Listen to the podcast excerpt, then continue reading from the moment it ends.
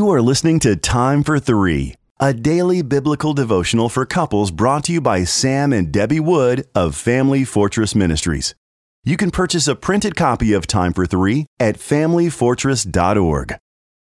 January 18, sour milk. Our scripture is taken from Genesis chapter 3 and verse 1 through 6, and also in James chapter 1 and verse 14 through 17.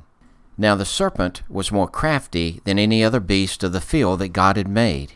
He said to the woman, Did God actually say, You shall not eat of the tree in the garden? And the woman said to the serpent, We may eat of the fruit of the trees in the garden, but God said, You shall not eat of the fruit of the tree that is in the midst of the garden, neither shall you touch it, lest you die. But the serpent said to the woman, You shall not surely die, for God knows that when you eat of it, your eyes will be opened and you will be like God, knowing good and evil. So when the woman saw that the tree was good for food, and that it was a delight to the eyes, and that the tree was to be desired to make one wise, she took of the fruit and ate. And she also gave some to her husband, who was with her, and he ate. James chapter 1 and verse 14.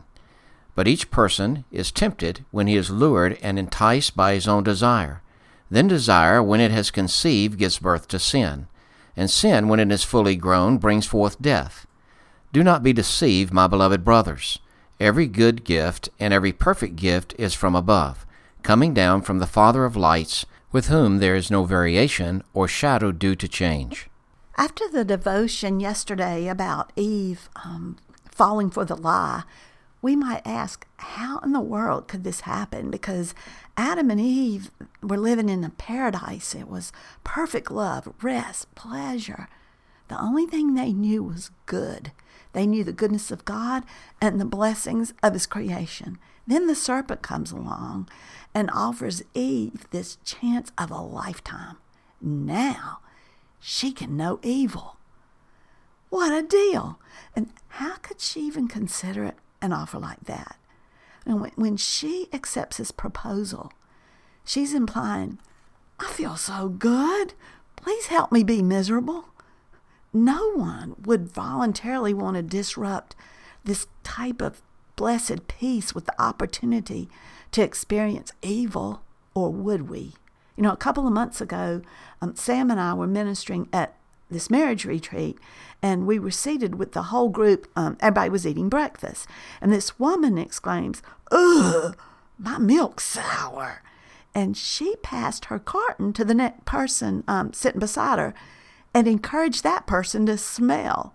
And one by one, every person at that table took a whiff and passed it along.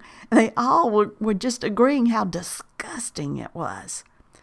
Who would voluntarily want to interrupt the delicious blessing of a tasty breakfast with torture of sour milk? You know, we're just like Eve. Most of us, most of the people at the table wanted to expand their understanding and experiences to include misery. And we follow this same pattern every time we choose defensiveness rather than peacemaking. Whenever our thoughts dwell on the faults of our spouses instead of on their strengths, or when we dig to uncover every detail of gossip rather than defend the character of the person involved. You know, we're just like Eve.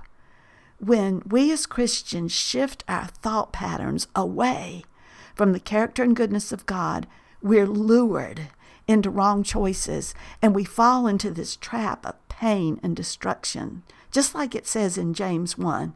But James also points out that we can avoid this trap by continually focusing and intently focusing on the good gifts that God has given.